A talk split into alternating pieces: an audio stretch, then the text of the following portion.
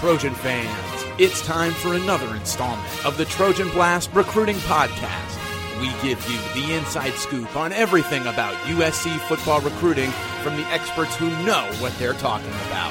Which players have an offer, which ones don't, who the coaches like, and who our experts like. And now, here are your co hosts for the Trojan Blast Recruiting Podcast USCFootball.com publisher Ryan Abraham and USCFootball.com national recruiting analyst Gerard Martinez.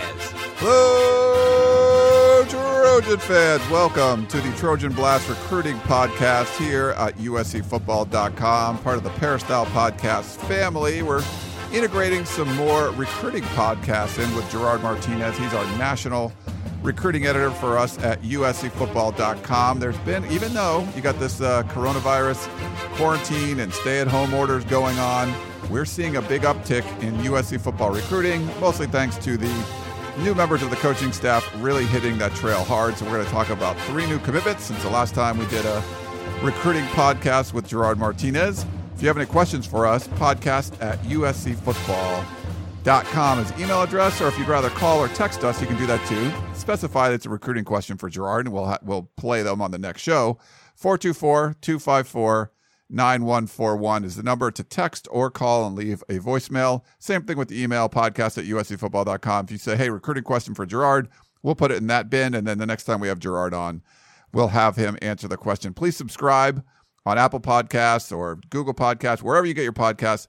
Positive feedback. Tell your friends about it. I know it's a crazy time. You got to looking for people are looking for content. We're trying to do more shows for you now because we know people are bored at home and there's not a whole lot to do. So we're doing there's no sports.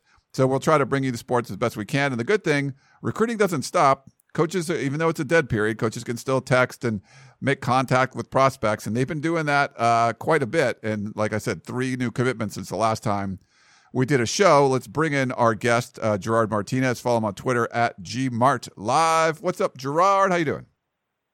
I'm doing well. I'm doing well. Uh, USC, number one in the Pac-12 in recruiting. They overtook Oregon with their latest commitment, Brandon Campbell and uh, Xamarion Gordon, uh, running back. Brandon Campbell from Katy, Texas, 5'10", 190 pounds, kind of a little bit out of left field uh, as a commitment for USC. USC was doing well with him. He put USC in his top six, but I don't think anybody really saw commitment coming to USC this early. He's never been to Southern California. He's never stepped foot on the campus of USC. So it was one of those things where, you know, he puts USC in his top six and we reach out to him and it became apparent that he really liked USC and he likes the situation at USC.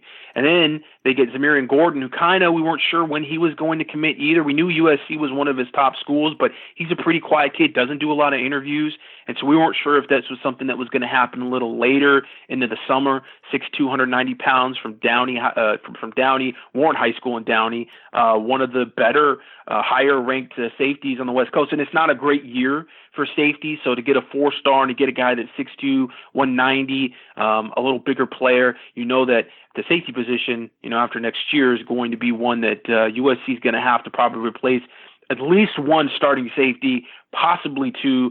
Talanoa Hufanga is obviously a guy that is going to be eligible for the NFL draft, is going to probably be uh, maybe a first two day draft pick, so there's potential he might leave. And then Isaiah Pola-Mao is another guy that, while he is developing and he's getting better, he could have a breakout year next year. 6'4, 210 pound safety, a guy that can run. I think this new defense is really going to, you know, it's going to be big for him. He's going to be able um, to, I think, develop more and be even a better player for USC. He's just got to get that tackling down, I think, in the open space. And then you're looking at a guy that might get some NFL looks too. So there's a potential that USC ends up losing both safeties next year. So they got to take some safeties this year. They've got to get some guys. Uh, overall, unfortunately, I don't think it's a year you're going to find another Talanoa Hufanga. I don't think there's another one of those guys out there, even nationally, and certainly with the group that USC has offered. I don't know there's a guy that's going to be able to step in as a true freshman and take his place. So there's going to have to be some player development there. There's going to have to be some movement in the defensive backfield. But to get a guy like Xamarion Gordon, who's one of the best in the state, while he's not necessarily Talanoa Hufanga, he's still one of the best available. So it's a big get for USC. Yeah, so a couple you mentioned there. Also, uh, Mason Murphy, the offensive tackle from uh, Uh, JSerra, Catholic in uh, San Juan Capistrano, 6'5", 290 pounds. He's a, a three star uh, offensive tackle. Uh, and he was a commitment, I guess, a few weeks ago, a couple weeks ago. Uh, but I think it was after the last time we did a recruiting podcast. Yeah, he commits, and he's the number one tackle in California. So he's only a three star. Um, he's about 40th, I think, out of his position. But I think eventually, when it's all kind of said and done, he probably ends up being a four star. Uh, he's a guy with some upside. Uh, you see him as a, a, good utility player, not necessarily a for sure left tackle right now. I think there's maybe a little more that we have to see from him, but he's got good wingspan. He's a he's a big kid, six five, probably carries around 300 pounds, um, and he moves well. He moves well off the line. I like the way he fires off the line. He can get to the second level of the defense, and he's a guy that I think you know potentially could play guard, could play offensive tackle, could play left, play right. He he's a utility guy. He's a little bit like an Andrew Voorhees from that standpoint, and so you always want to get those type of players into your program. Um, you love to be able to have guys that you could shuffle around. USC is going to be in that position this upcoming year. They're going to have to shuffle Alijah Vera Tucker probably out to left tackle. So having that versatility is a big deal. And even though he's only a three star, you know USC had six last year sign in the 2020 class, that being offensive lineman, you're you're not necessarily looking to have a big offensive line class to follow that. But I think USC is on track to do pretty well in the offensive line, and I think getting Mason Murphy, number one tackle in the state, is a great start for them. Yeah, and uh, you know this is a weird time, as we know. I want we first of all, everyone, please stay safe, stay at home, wash your hands, wear your masks, whatever you got to do. You just want to you know stop the spread of the virus because we want to have college football uh, this fall. We're very hopeful that that happens. But because it's a dead period and that was extended by the NCAA, which means you can't have visits, there can't be in person stuff. Um, there still can be communication between coaches and prospects. They can text and d- direct message and stuff. I'm not sure. Can coaches call recruits or only recruits call coaches right now, Gerard? no, know? coaches can call recruits. Co- coaches are are using uh, various different apps like Skype uh, we hear USC is using Zoom a lot. Zoom's actually getting some controversy because it's a Chinese-made app that evidently has some privacy issues, which uh, just kind of heard about today. So keep an eye on that if you're using Zoom. Um, but there's FaceTime. There's a bunch of different apps and ways that they're not only calling the kids, but they're video conferencing the kids. And with USC, I just recently did a story on Quadavius, uh, Quaydarius Davis who's a 6'1", 190 pound wide receiver from Dallas Skyline High School. And USC is also in his top six, and USC is in a pretty good position with him. We made a crystal ball uh, for him just uh, the other day, Chris Trevino and I, and we hear USC is in a pretty good position to be able to maybe get his recruitment in the near future uh, or his commitment in the near future. And you know, speaking to him, he talked a lot about, and we've heard this from other recruits too, how hard USC was recruiting him and how he heard from the coaching staff like every day. And I asked him, well, who's recruiting you? Who who's that guy on the staff that you've developed a good relationship with? And he goes, you know, I mean, he goes, I talked to Coach Colbert, but I talked to everybody. It's the whole coaching staff that I talked to. I don't I have a good relationship with everybody. I mean, it was from Clay Helton to, you know, Graham Harrell and everybody on the staff, really. He said he talked to just about every day. And that's been sort of a theme with this coaching staff and sort of the new revitalized, re-energized support staff. They've they've got more people in the support staff now. It just seems like everybody's on the same page and the energy in the office, which is not in the office because they're really not in the office anymore. They're kind of having to use teleconference and, and video conference phone calls themselves when they're doing evaluations.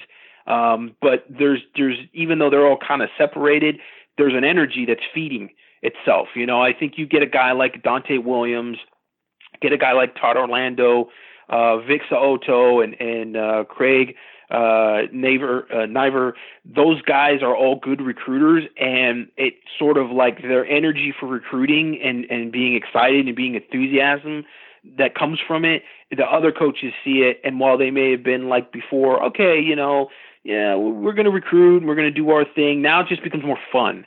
You know, they're making it fun, and when you start to get commitments and you start to feel like you're actually making some traction with some of these top players, it gets more fun you know, so you you can definitely see that that is sort of pushing them and motivating them. And this is the first time in quite a while where I've had guys that are top players, guys like guard Josh Simmons, who just uh, decommitted from Oregon, number one offensive lineman in Southern California, and, and I think of the whole state from San Diego Morse High School. That's a guy that, uh, or I think, I think he's actually, I don't know if he's at Morse anymore. He might be at uh, uh, Helix now, but he talked a lot about, you know, USC's really coming after me hard. Like they've completely turned up the dial on their recruitment. And I mean, there's really not a lot of schools out there that that that that are on me like that. That are contacting me that you know I'm I'm I'm building this vibe with. And uh, Quaydarius uh, Davis said the exact same thing. He said, you know, they're coming all the way from California, and they're out recruiting a bunch of schools here locally.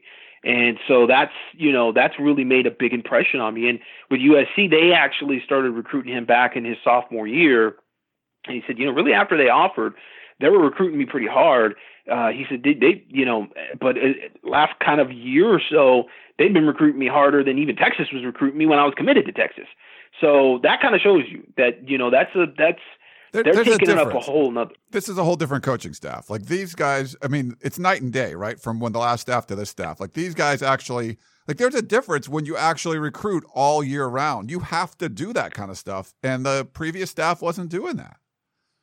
No, and I, I think you know what I've talked about on the message boards, and, and this conversation has come up quite a few times. I think there were certain coaches on the staff that just didn't like recruiting, and it set a bad example for some of the other coaches. You had good recruiters on the staff. You know, you had guys like Tee Martin and then guys like uh, Kenechi Udeze. There were some guys that have come and gone that have been recruiters on the staff, but you knew that there were other coaches on the staff that were sort of – you know, equaling that out by not recruiting very hard. You know, we know Clancy Pendergast was not a guy that was on the road very much. He didn't really recruit very much off campus. And he was more of a guy that, you know, when you got into in home visits and the official visits, then, you know, there was some more interaction there. But he was never a guy that built a relationship necessarily with a lot of recruits. You see with a guy like Todd Orlando, he just makes much more of a person, an impression with his personality, um, just talking to kids and that's a big deal. And and again, I think it's like there's not really a really weak recruiter, like an overly weak recruiter, or a guy that just doesn't recruit at all on the staff. So I think everybody sort of pushes each other. There's a little maybe a competitiveness there. There's there's just an energy there because everybody's sort of doing it. So even the guys that maybe they were dragging their feet a little more with the past staff that are still on the coaching staff now, they kind of are pushed because everybody else is making such an effort and you you can't be that weak link. Yeah. Well, we uh we I started a thread a couple hours before we started uh uh recording and it we got a whole bunch of responses. So should we just jump into some of these questions because we'll probably get to a lot of these topics. Yeah, I mean, we're going to talk and we're going to end up talking over probably a bunch of questions. So let's just answer the questions directly. We did well. We did have one in uh, in my Google Doc that someone emailed in from before. So we'll start with that one. It's Paul in Vegas. He says, "Hey Gerard, uh, I ask you this every year. Uh, so here here it is again for this year. A football defense can never have too many good pass rushers. With that in mind, are there any good pass rushers in this class that have a reasonable chance of signing? Thanks, Paul in Vegas." Well, obviously, the number one recruit in California and one of the number one recruits in the nation is Korey Foreman. And Korey Foreman already committed to Clemson, uh, 6'4, 240 pound defensive end from Corona Centennial. He's a guy that is obviously a big time pass rusher and, and kind of a marquee player. And USC is still very much recruiting him. They're still very much involved uh, with his recruitment. And I, I don't think the door is necessarily shut on Korey Foreman with USC. Uh, there are other players that USC is recruiting, but I will say just in general, it's not a great year for pass rushers, and it's not a great year just even for defensive ends. USC just recently kind of went on an offer spree. It was last week where they offered uh, Landon Jackson, who's out of Texarkana, 6'6", 240 pound, weak side defensive end they'd only offered three weak side defensive ends in the whole 2021 class. So that kind of tells you something. Uh, Damian Robinson is another guy that they offered, but he just committed to Maryland. He's from Maryland. He's a really good looking football player.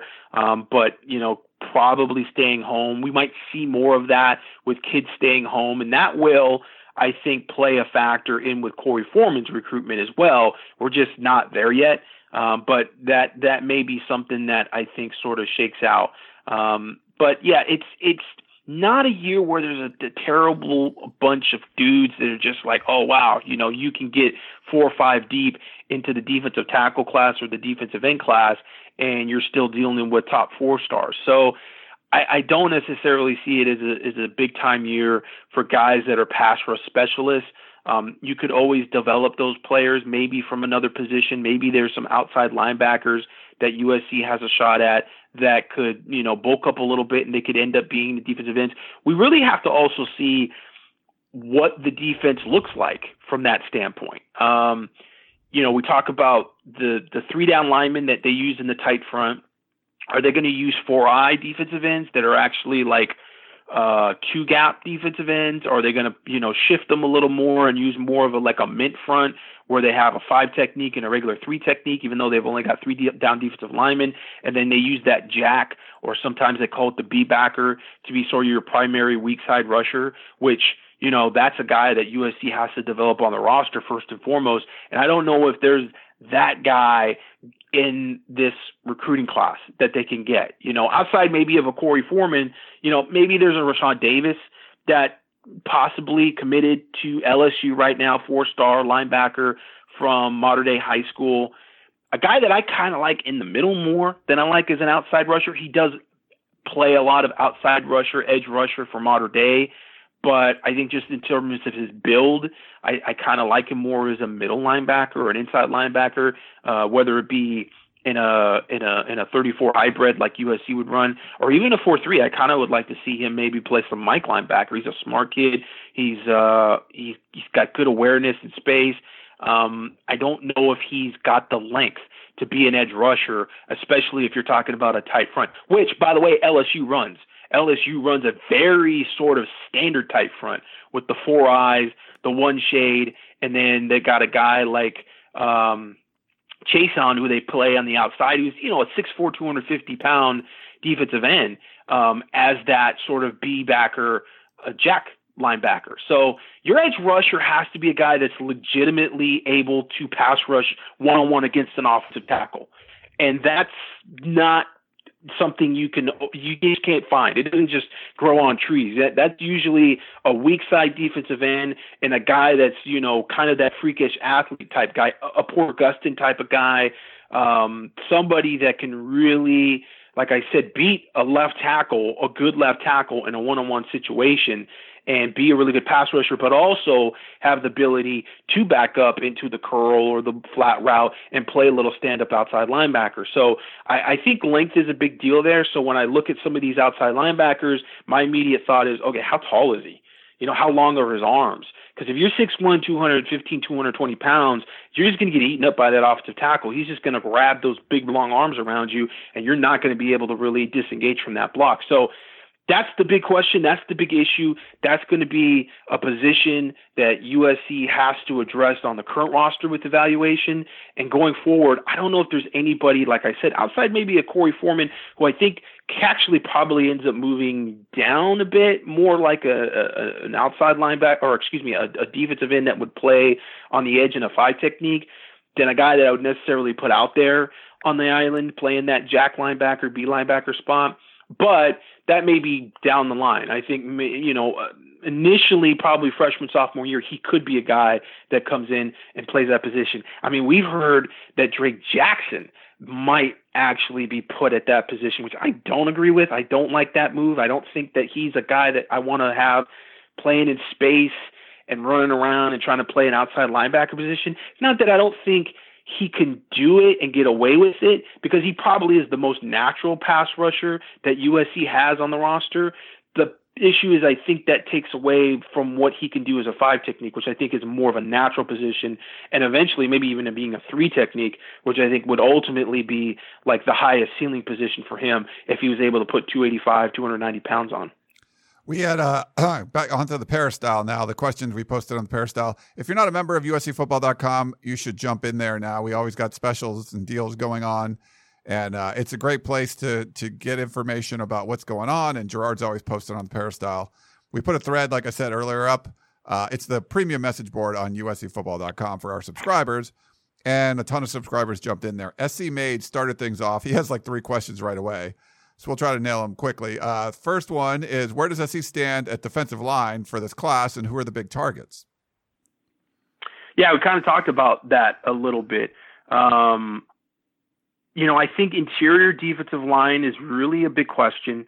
Uh, they have Jay Toia already committed from Grace Brethren, uh, Simi Valley, uh, 6'2", probably, you know, 310, 315 pounds. He's a good player. And, and you know, UCLA, uh, ASU, there's a few schools trying to kind of get in there with him, but USC is pretty confident. They, you know, he put out a, I think a list of like a top eight or top 10 uh, maybe a month ago, and it kind of almost implied like he was reopening his recruitment, but he really isn't. He's still committed to USC. He just, you know, committed incredibly early. Committed like uh, just right out of his sophomore year because his cousin Stanley Tafu uh, committed to USC, and so um, he sort of jumped in there and, and decided to, to, to commit as well. But I mean, he was so young that he hasn't really taken many visits. He hasn't really looked around very much. So he he wants to do that. USC knows he wants to do that, but he's still uh, very much committed to USC. Um, as I said before, I mean, it's really one of those things that right now it looks like USC is going to have to go out of state to get another like a three technique, another defensive tackle. And they've they've actually gone on a bit of an offer spree just lately, um, trying to get some of these kids. Um, Tyleik Williams is a kid that they just offered last night. Uh, they also offered Anquin Barnes last night.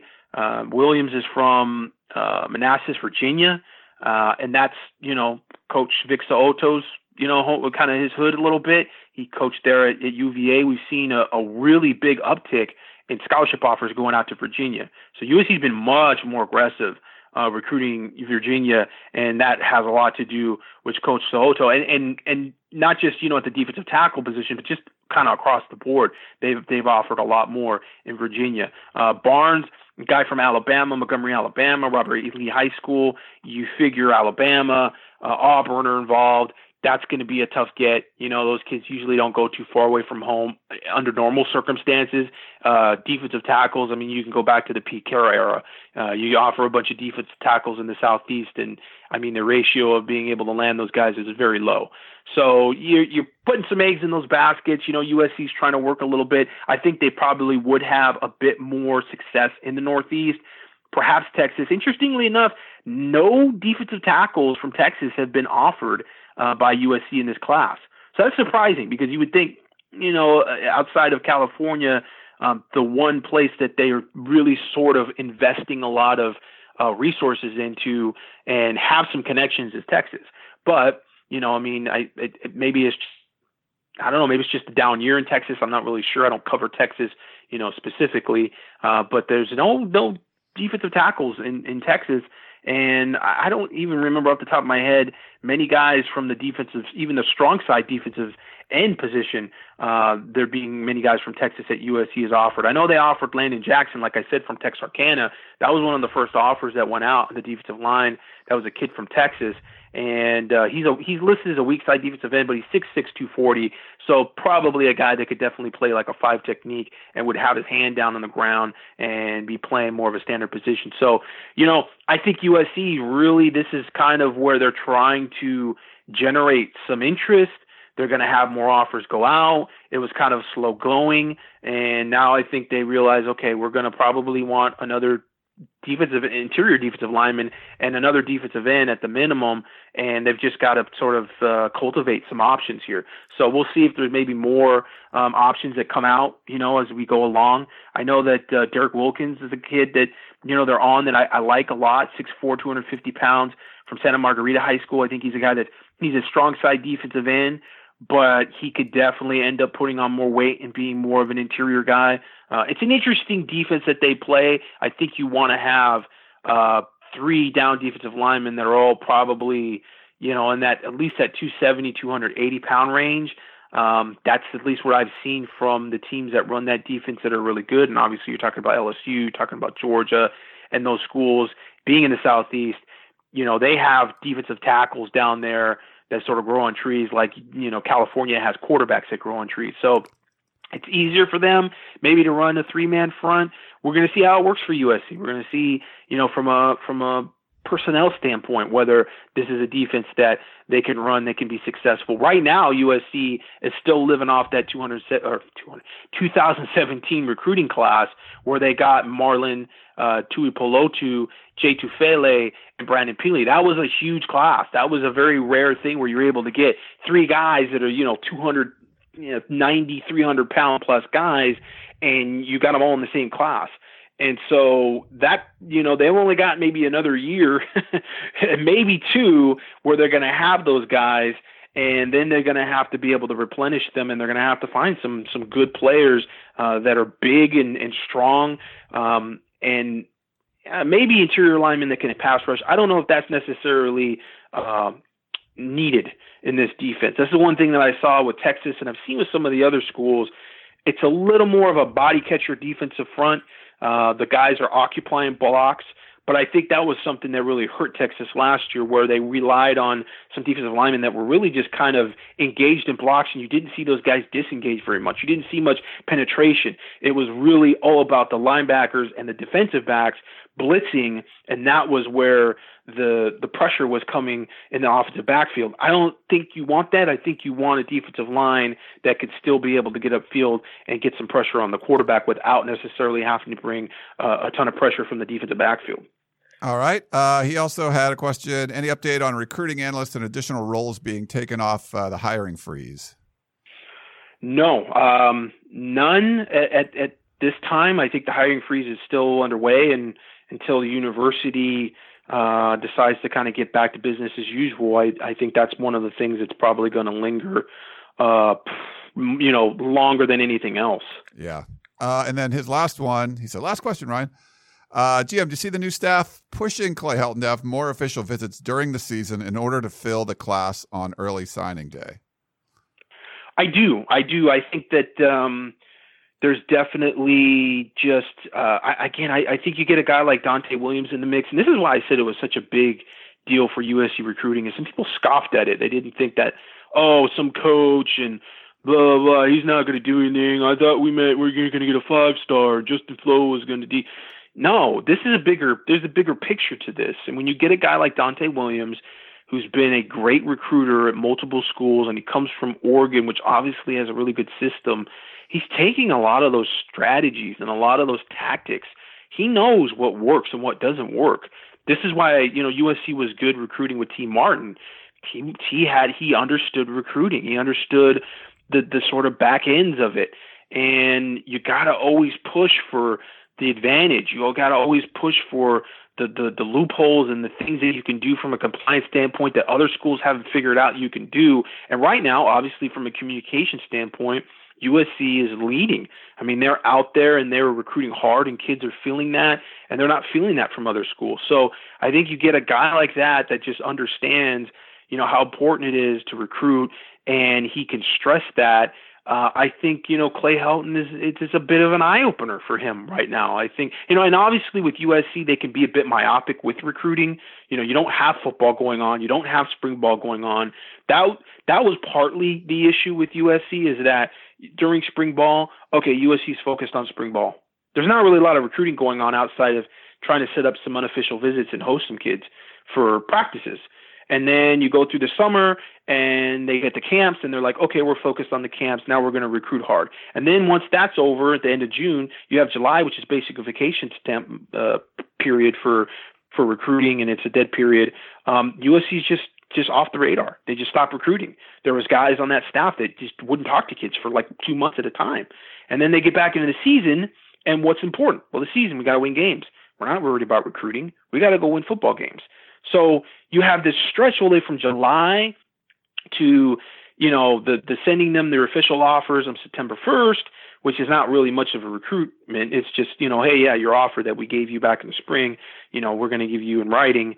Um, and, and there was not really a lot of contact up until the end of the season where they're like, okay, well, we need to start setting up our official visits because we want to have majority of our official visits after the season. I think that still stands. I think it's still in USC's advantage to have official visits later in the year because why? Because it's December and it's cold everywhere else. And you get to LA and you have those weeks where it's, you know, Santa Ana winds and it's 90 degrees in the valley and it's 80 degrees and LA is beautiful. And so they want to kind of push that to that. And I understand that, but I think that getting in first has become much more important with the recruiting process. Just getting your foot in the door, making that first impression, and pushing and being more aggressive. The schools that have been more aggressive and that have recruited harder uh, earlier in the year are taking advantage that the recruiting process has sort of been bumped up because you now have those official visits and you have that early signing period. Now, this year, that's up in the air. I feel that that's probably not going to be the case. I don't think there's going to be an early signing period. If there is an early signing period, I think a lot of kids, ah, if there is an early signing period, unfortunately, I think there'll probably still be a bunch of kids that commit, even though they haven't been able to take their official visits during the spring. I think kids are just committing early just to commit early. They get sucked up into it, and it's still going to be years before some of these kids that have done that have graduated, and then they figure out and they they start talking to these younger kids and go, yeah, you know what, I made a mistake of committing early when I shouldn't have. I signed you know, in Jan- uh, in in December, and I really should have waited till February. I think there's a there's some period of time that has to come through before that starts to trickle down to the kids that are high school football players now. Um, but whether there's going to be that actual early signing date, because you're not probably going to have a lot of official visits. Yeah. I mean, we're talking about May 31st. That's the dead period right now. That's been the extended dead period. So you could still take official visits in June, but you know, how's that going to work with July? Normally, this coaching staff would take vacation in July, but obviously that's probably not going to be the same because they're on vacation kind of sort of right now. Even though they're working, they're they're kind of on vacation. Um, the whole thing's going to be changed up quite a bit. But I think being more aggressive for sure. I think if everything would have been normal, I think you would have seen USC probably have some more dates early in the spring to have official visitors in. And for sure, I think that there's a couple dates that they want to have uh, more kids in. Obviously, you got to win football games. You don't want to bring them into an empty coliseum and people yelling "Fire Clay Helton." That's an issue. But at the same time, I do think they would want to be more aggressive, and I think you would see um, a handful of kids probably uh, come in and officially visit during the season, which we haven't seen much of in the past few years. Yeah, you might not have a choice because I don't think you could. You know, even if they they don't have a dead period in June, if campus isn't open, you're not going to have official visitors. They're not like if, if students can't be on campus for like summer sessions, you're not going to bring in prospects to to visit campus. I would think. I mean, yeah, I, it's. I don't know, maybe, but it's it's totally up in the air. How many kids want to take official? I mean, I think kids want to take official visits, but you know, their families obviously are jumping on planes. There's a lot of stuff that you know we have to see what happens here. It's going to be this next you know month and a half where we're really going to get a better perspective on where this this this the, the outbreak is, where the hot spots are, um, do we have treatments that are no longer making this a death sentence for people? Uh, is is there any talk of a vaccine coming in the fall, or are we actually going to have to wait till next year? The vaccine is the big thing because that's the sort of okay, that's the safety blanket. That's where people feel much more confident. That's where business gets back to normal because they don't fear contracting this virus and all the sort of variables that come out with it. There's so much misinformation out there about it that you know, that's going to be the one thing to sort of say, okay, now we've moved beyond, we're moving beyond this. And that, and that obviously is going to take a long time. You're going to have first responders. They're going to get the vaccine first, and then it's going to go et cetera, et cetera. It's going to maybe be months before you and I and the fans listening are going to be in line to actually get a vaccine. So, I mean, it, the season itself to me is up in the air. I, I know a lot of people are very confident and they're like, oh, yeah, you know, the kids are going to come back in July, yada, yada, yada if there's a season, it's going to be greatly augmented. I, I don't know that you're going to have people actually watching these teams. They may still show it just for the TV, you know, and and and they'll still be able to have uh, TV money, and it'll still generate some economy for college football.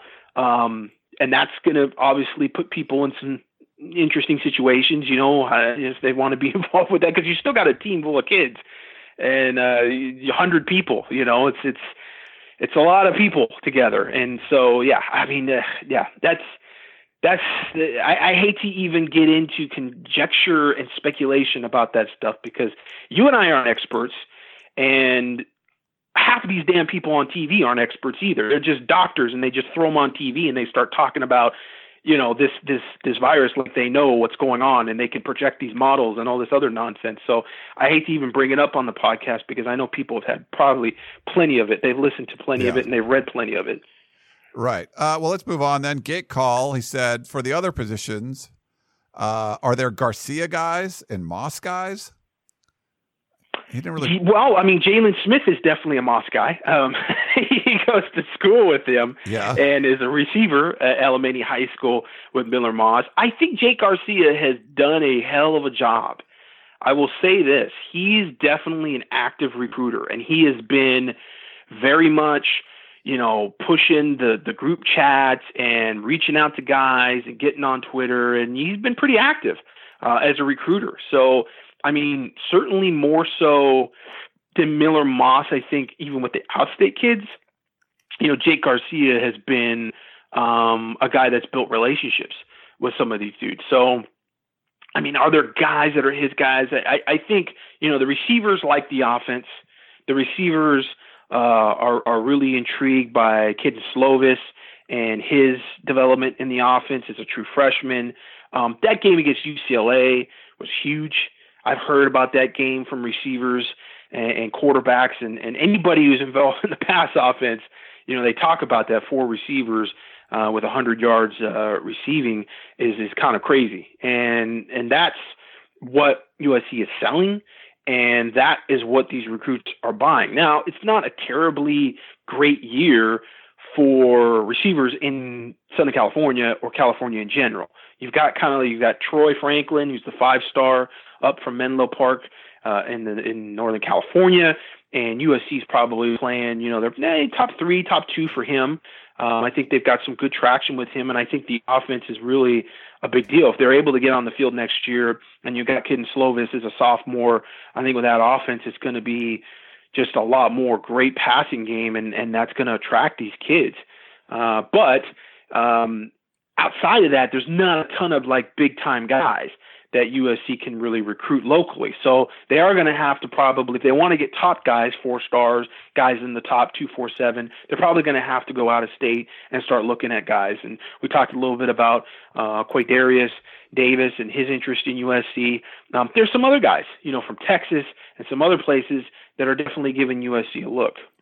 Let's go with Big Jim Trojan. He says updates on the top skill position targets like Franklin and Cardwell. Well, hey, I just talked about Franklin, so we got him out of the nice. way. Uh, Byron Cardwell, uh, now he's from uh, Morse High School in San Diego, and um, a guy that I think USC was kind of working a little bit from behind with. It seemed like when we talked to him at the Under Armour camp, he, you know, said, you know, I'm, I'm, I'm trying to build a relationship with USC. I need to get up to USC more.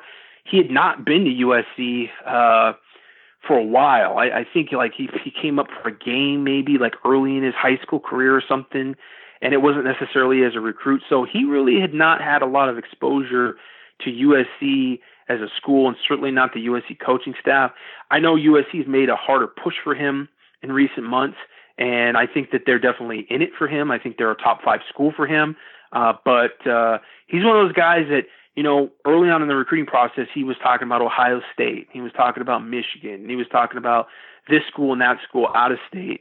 Um, I think that's um, probably changed a little bit now, uh, but certainly I think USC has definitely put uh, more of a push on him. And um, I, I'd venture to say top five, top six. Uh, USC's in it, but I wouldn't say that they're necessarily a leader right now.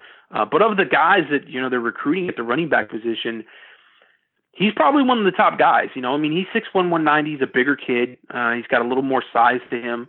Um, Pharaoh Brown is another guy that, uh, uh, or not Farrell Brown. I'm getting him mixed up with the old uh, Oregon defensive end. Uh, Prophet Brown uh, is a running back that uh, USC's after, who um, was kind of like an off radar guy, uh, a little bit of a uh, uh, a, kind of like a no star, unranked kid, but he jumped up to a four star in the last rankings, and he's a guy that's become one of the top really running back prospects and, and, and most highly recruited running back prospects on the West Coast.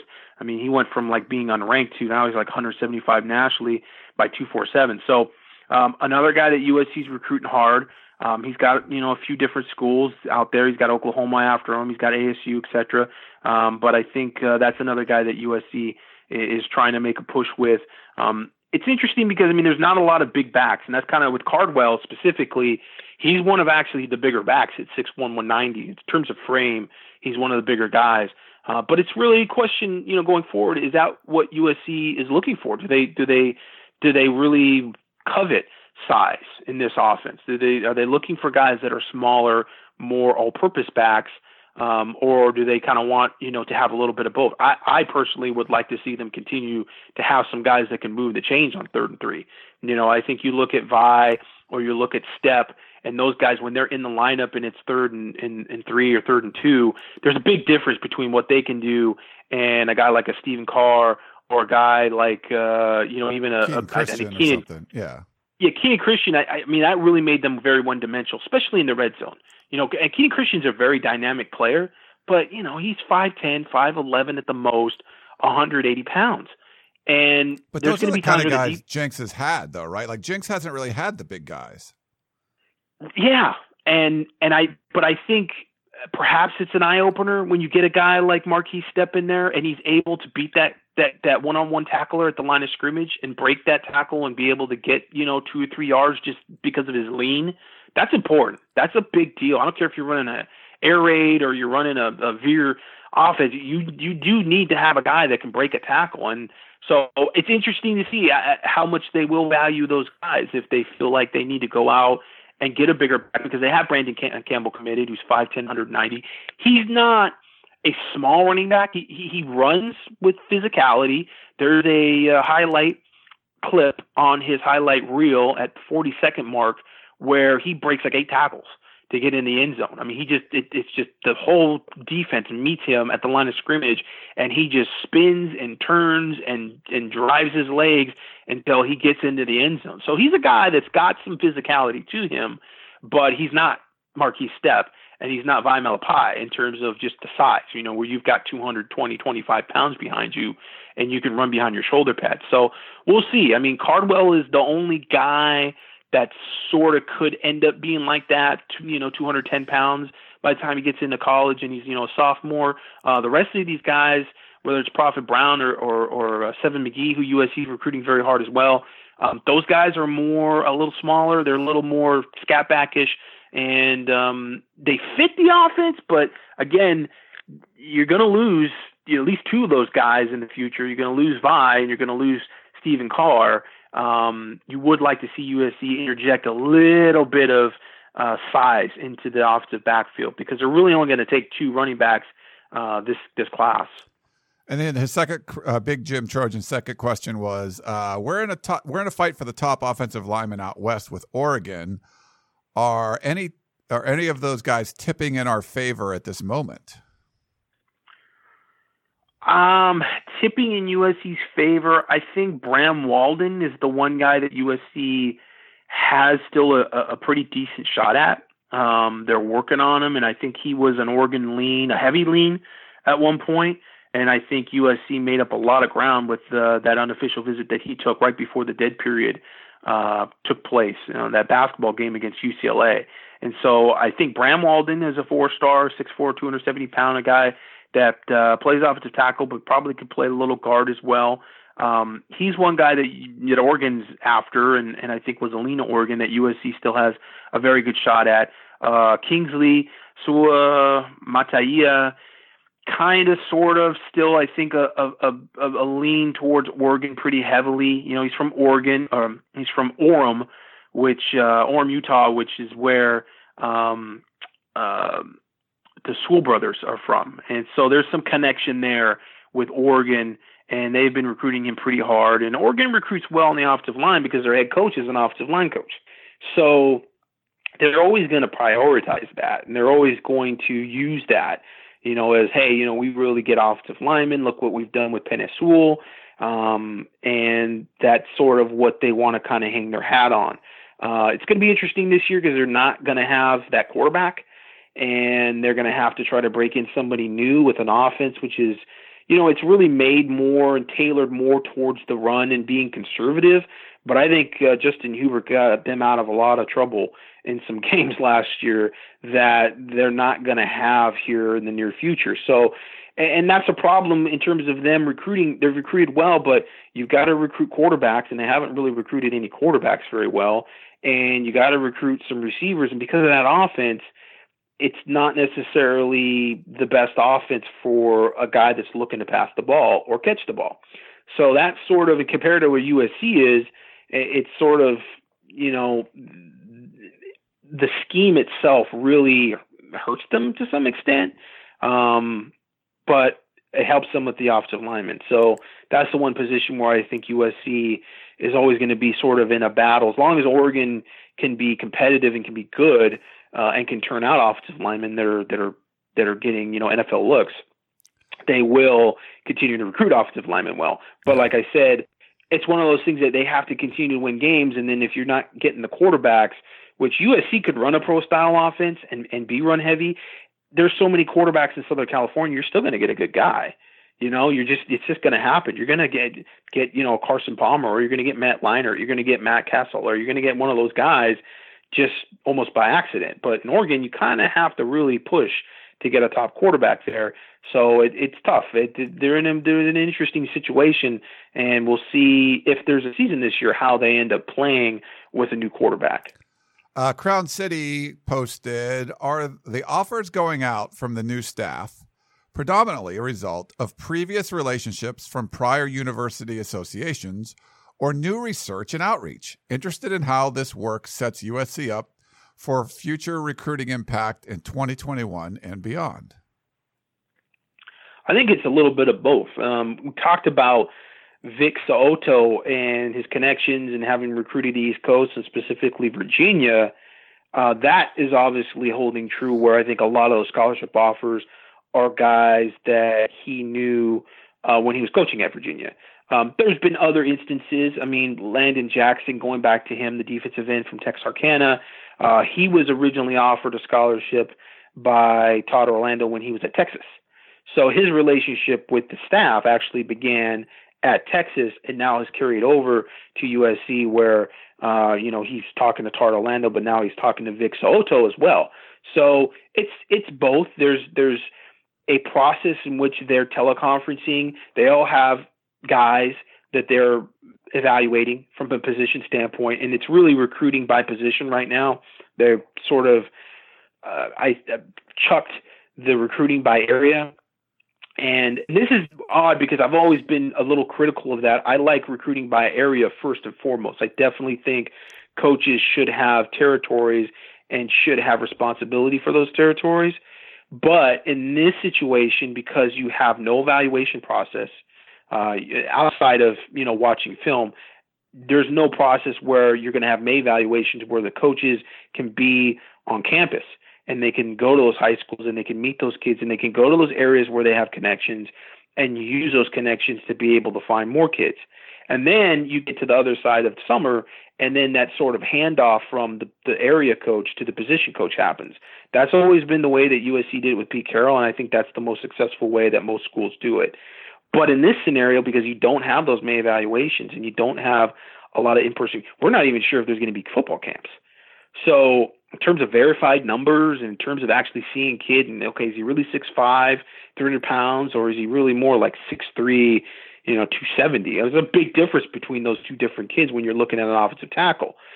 So that process has now kind of been chucked. So USC's gone straight into position recruiting, which they've been doing for a while, and but now I think it's to their benefit because you want to have that position coach and build that relationship with those kids for as long as possible because that's the guys that they're going to be playing for. And that ends up being, when it comes to making a decision, a bit more important for the kids. They want to know who the position coach is. They want to be comfortable with him. They want to be comfortable with the scheme, and then they want to be comfortable with the environment and everything going on on campus. Um, so USC kind of has those those things broken up where you know the position coaches are all looking at different guys. They have a group of guys every week that they're going to be watching film on, and then they get together and teleconference and pound the table for whoever they want to get an offer with, and then they watch film together as a staff. And I don't know how this is actually happening, but evidently there's like a video conference where they they all kind of get together and talk about who we're watching this week and who's your guy and who's your guy that thinks that you know that you think is going to get offered or should be offered. And so that's kind of the process in which it's going. So there's been guys that they don't have any relationship with USC prior. They don't have any relationship necessarily with the with the staff that they've offered just because they're watching film. But then there's other guys that hey you know what?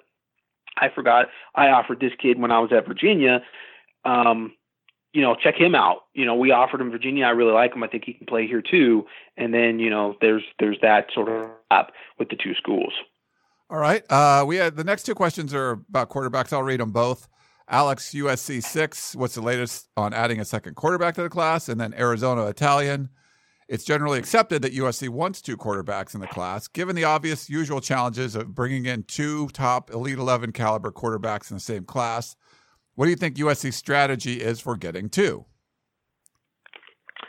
Well, yeah, they're getting to the strategy is to get the two guys that they want. I don't know that there's any okay, we're going to get Jake Garcia, he's a 4-star, so the next guy we got to get is a 3-star so we can have them both in the same class. I don't know if there's any approach to it that way. I know USC was recruiting Sawyer Robertson very hard.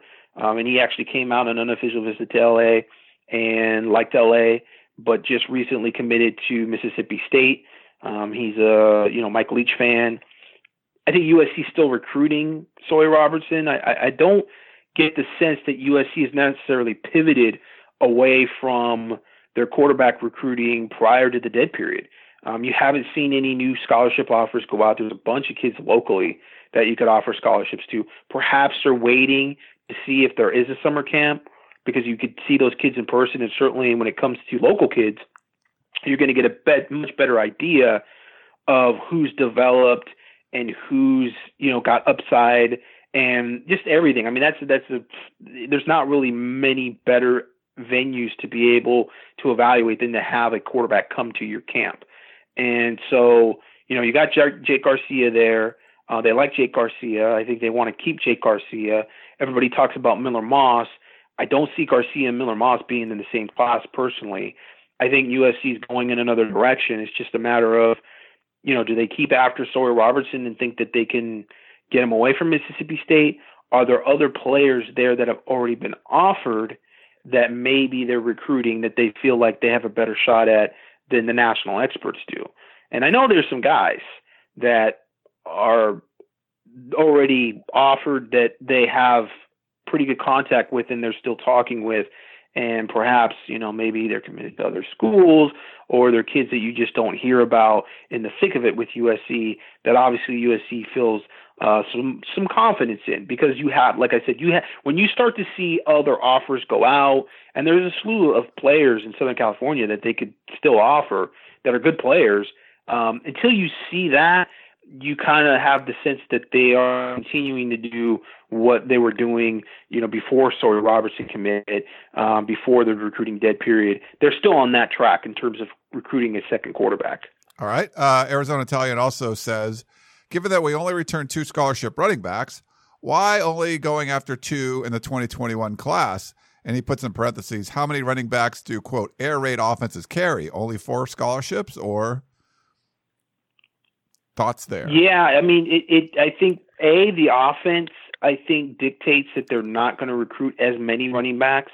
Because um, I was surprised when I heard there was really no interest in going into the draft uh, transfer portal uh, to be able to get uh, a running back. I thought that was you know an option, and it did not seem like that was something being really heavily considered. Uh, so I was surprised at that. So that told me, okay, they're comfortable with four running backs. They have five technically because they have a walk on with the scholarship, but four guys that they recruited out of high school that are scholarship running backs. And when you saw last year, it made them very one dimensional when they lost three of those guys. Now that's not necessarily typical, but that can happen. I mean, you've seen lots of schools where you get, I mean, running back is a position where you're going to have some attrition. So I, I was a little surprised at that, but I think maybe that's just sort of telling us where they want to take the offense and maybe become more of a traditional air raid offense in the future. Um, because yeah, they're going after two. I think in this class, it's not necessarily. You'd have to really strike gold to get three. I think, and, and feel like you're getting three good players. I mean, to get three four stars in this class would be would be tough. I mean, you'd have to basically hold on to Brandon Campbell, get Seven McGee, who's a bit of a running back receiver. He's not a guy you're going to hand the ball off to, you know, 15 times a game, uh, but he could get some carries, and USC is still recruiting him pretty hard. Uh, and then you'd have to get like a Byron Cardwell or, or Prophet Brown or maybe some other out of state guy. But it's not a great year for running backs. It's not one of those years where you know you're going to get a, a, a Reggie Bush, LenDale White, and Chauncey Washington, and by the way, Whitney Lewis, who could end up playing running back. He had a thousand yards uh, rushing and receiving. So I mean, you know, you get four guys there that you're like, okay, they're four and five star guys, all of them, and they could all end up playing running back. It's not that type of year, um, but it is an interesting thing because you can, as a as an offense that passes the ball a lot you can sort of walk that line with the seven McGee and say, you know what, you know, you're going to play some slot, but you're going to play some running back too. Brandon Campbell, we're going to play you at running back, but you can also play some slot. So you're basically selling, you know, two positions to three different guys if you're trying to get three guys. Or in, in this case, I think two is the magic number for them. Um, you know, if they have that ability to get three guys, would they take it? I think possibly. I think you know it, it. It always comes down to where you taking that spot from another position. You know, you taking that spot from offensive lineman. Do you feel like that offensive lineman would be better? Do you need that offensive lineman? If you're going to try to take four offensive linemen, you say, well, let's just take three, so we could take three running backs.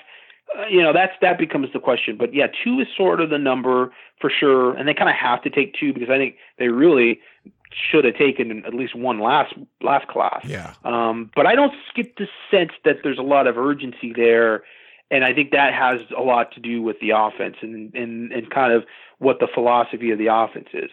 All right. A uh, couple of questions I'll group together again. TWP Trojan. Can we flip uh, Foreman and Davis and Peter Edelstein? What are our chances with Foreman and Davis? Yes, uh, I think Davis actually, when it shakes out, they might have a better shot at him than Korey Foreman. And not to say they don't have a good shot at Korey Foreman. Korey Foreman's family is very pro SC. With everything going on, I think it definitely gives USC an even better shot than they had before. And I think they all still had a shot at Korey Foreman um, even before uh, quarantines and, and, and everything going on with travel. Um, but I think with Davis, probably maybe even a little better shot. So I, I think they can flip those two. Um, Korey is a different guy, though. I mean, he's a different kind of kid, and he's, you know, he was looking to to to, to get out there to Clemson, and and I, I, he said, you know, he just had this special feeling, et cetera, et cetera. USC's got to get him on campus and get that special feeling with him there. And that's one of those things. Some of these IE kids, man, they they will take a five hour flight uh, more than they'll take an hour and a half, two hour drive. And it's weird. I mean, you get Gary Bryant's a kid that was a Corona kid. He was down there uh, at SC all the time. They got him on campus all the time. Uh, but you know, with Korey and some of the other kids that are out here, they don't get to campus very much. USC's got to get a better job of doing that. That's a big sort of you know, you, one of the things that has to improve is local kids. You know, even from Northern California, just everywhere. You get these kids on campus more. You can't have a kid taking multiple unofficial visits to LSU and he's only been to campus at USC like twice during the year. You know, that's no good. You need to figure out what LSU is doing and you need to be able to do it from an Uber standpoint or whatever. I mean, get a helicopter, do something, get them on campus more often and get that vibe and get them feeling like, you know, they could turn things around for USC and they could be, you know, the Shaun Cody of the 2021 uh, recruiting class. Uh, Mr. G. Gray says, besides Korey Foreman, who are the big names out of the Inland Empire USC should know? Well, there's no there's no really big time guys outside of Korey. You know, there's not like a plethora of players. Um, you know, David Gusta, um, who's out of uh, he's not from Reno Valley. Uh, where's he from? There's a couple kids I mean, you've got Jonathan Flowe, who's still at Upland, um, who is uh, Justin Flowe's little brother, who USC has offered. I don't know kind of how he fits in with USC uh, right now in terms of um, his, he's he's more of a Sam linebacker. I think in my view, he's not a guy that I would really want to play at safety, even though it's kind of where he started out. He's not Justin, you know, he's just not that that type of player. He's not that level of player. Um, I think he's he's a good player. He's a good high school football player. Uh, but again, I think in terms of fit with USC, and it comes to outside linebackers, you're looking for a guy that's a defensive end that could stand up and play in space. So a guy that's at six four, you know, and, and he's got long arms, but he can potentially back off the line of scrimmage and play in the curl route or play in the flats. Um, and then on the other side, you're usually going to use a star back, which is going to be a bigger safety. You really want to recruit a guy who's a safety who can put on 215 pounds, 220 pounds, and be a guy that can play near the line of scrimmage. That is what I've seen from the successful tight defensive fronts that have been used by other schools. And even with Todd Orlando, whether it be at Houston or at Texas, that's mainly what they did. They used a lot of three uh, three safety dime package uh, defenses at, at Texas, and and you know some of that probably had to do with the the pass happy offenses that you get in the Big Twelve, um, but I think some of that also had to do with just sort of the evolution of his defense, and he likes to bring guys from a lot of different angles, and he likes to bring smaller, quicker guys to attack, and that tends to be safeties uh, but bigger safeties. And he had some really good good players uh, at Texas at safety. I mean, you got uh, B.J. Foster, um, uh, Brandon Jones. You had some dudes that were like big time dudes coming out of high school. So obviously, you want to get as many of those guys on the field as possible as well. But I think you'll see some of that at USC. You know, where you're going to be using maybe three guys at safeties and only um, you know, two corners, true two corners. You know, that nickel is going to be more of a safety. He'll be a guy like Talanoa Hufanga who plays around the line of scrimmage. So with Jonathan Flowe, I don't think he's that guy. I think he's a little more of a 4-3 Sam linebacker. You know, he's a guy that'll end up being like 220 pounds, but he's not necessarily going to fit that starback role, which is kind of a safety first that grows in to being a linebacker rather than vice versa. Uh, but outside that, there's not a lot of guys. A lot of the kids now in the Inland Empire are are going to Mater Dei. They're going to play. The, you know, they're they're they're going to these schools that are Bosco. That but they're Inland Empire kids. They're from Rancho Cucamonga. They're from Norco, um, etc. Uh, so it's it's not a, a very deep year um, at face value in the Inland Empire. Um, you know, Centennial will have their guys. Brandon Alvarez is a good receiver out of Centennial. But in terms of like USC level guys, you know, Korey Foreman's kind of the dude. It's not like last year we had C.J. Stroud and you had Justin Flowe and all those guys. Yeah. Um, all right, we're over an hour, and we really have barely scratched the surface. So we'll probably have to try to rapid fire some of these. Uh, apologize, but there's still a lot left. Um, it, we kind of talked about this. Epic Rubin, SC took six offensive linemen in 2020, but based on what I've read and the film I've seen, 2021 class looks stronger we seem to have more options. How many offensive linemen does SC take in this class? I've marked at least seven OL that SC could get. Yeah, it is. It's a, it's a better year, and actually, it's a it's a pretty good year when you start to dig. And you you know we haven't seen a lot of these kids in person yet, and that that's one of those things where you, you want to see a guy who's six seven, two eighty five, and it's like okay, that's that's a that's a nice you know profile for an offensive tackle and then you see him in person, you go, okay, but he's got two left feet. He's just no way he's playing offensive tackle.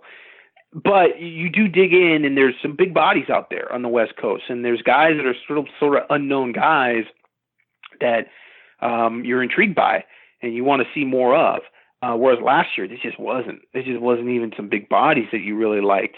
Uh, so I think three to four is what you're looking at. I think you could take four guys for sure and, and have a really solid class. Um, Maximus Gibbs is another guy that uh, I think right now, know, we're talking about uh, guys that could commit to USC uh, in the near future. That's a name that uh, SC fans should definitely know about. Uh, 360 pounds, 6'5", plays for St. John Bosco. You know, he's trying to get his weight right. He's trying to, you know, develop into a guy that can that can play every down. um, at the college level, especially if you're talking about a no huddle type defense. Um, but uh, they've already already got Mason Murphy, and they're you know recruiting they're recruiting well. They've got some they've got some options there. As is the uh, the question implied. I, I think though that yeah you're in the three or four type range, and it, it depends on that fourth guy who he is. And again, maybe you have a shot at taking a third running back.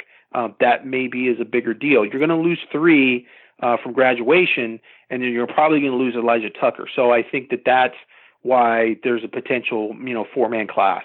All right. Uh, fan of Troy had questions about running back, offensive lineman, and Korey Foreman. We talked about all those, so sorry, going to skip yours. Uh, Vegas guy Paul, are we looking for a balanced class position wise, or do we have positions we are targeting, or are we trying for best prospects available?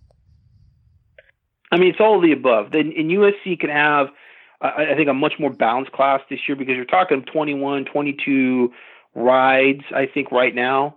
Um, it could be more than that. Kind of just depends, you know. Obviously, with the transfer portal and all that kind of stuff, that that sort of leaves a little bit of a, an asterisk next to that number. But that's, you know, probably a good 22 maybe guys that you could get in this class, and so that's always going to allow you to be a bit more balanced. But at the same time, yes, there are certain positions that you have to address. You have to address the safety position. You didn't take any defensive backs last year and you're potentially going to lose two starters. So you've got to get some safeties. Um, receiver, not so much, not not so much of a big deal. You can take a gamble at receiver. You know, take you know, you're probably going to be able to take two, three guys. So yeah, I mean, you don't you don't have necessarily a huge need because you have some good young players that are on the roster right now at receiver, um, as opposed to maybe running back where you have to take two guys. Maybe you could take three. Um, so yeah, there's there's a little bit of both. There's going to be more balance to this class for sure than last class, but there's definitely going to be some positions that you have to hone in on, and you want to make sure you get those needs taken care of. Uh, Gusiach, I think you say, with uh, T- Tyler Katoa, I think it means Taylor Katoa, coming back to USC.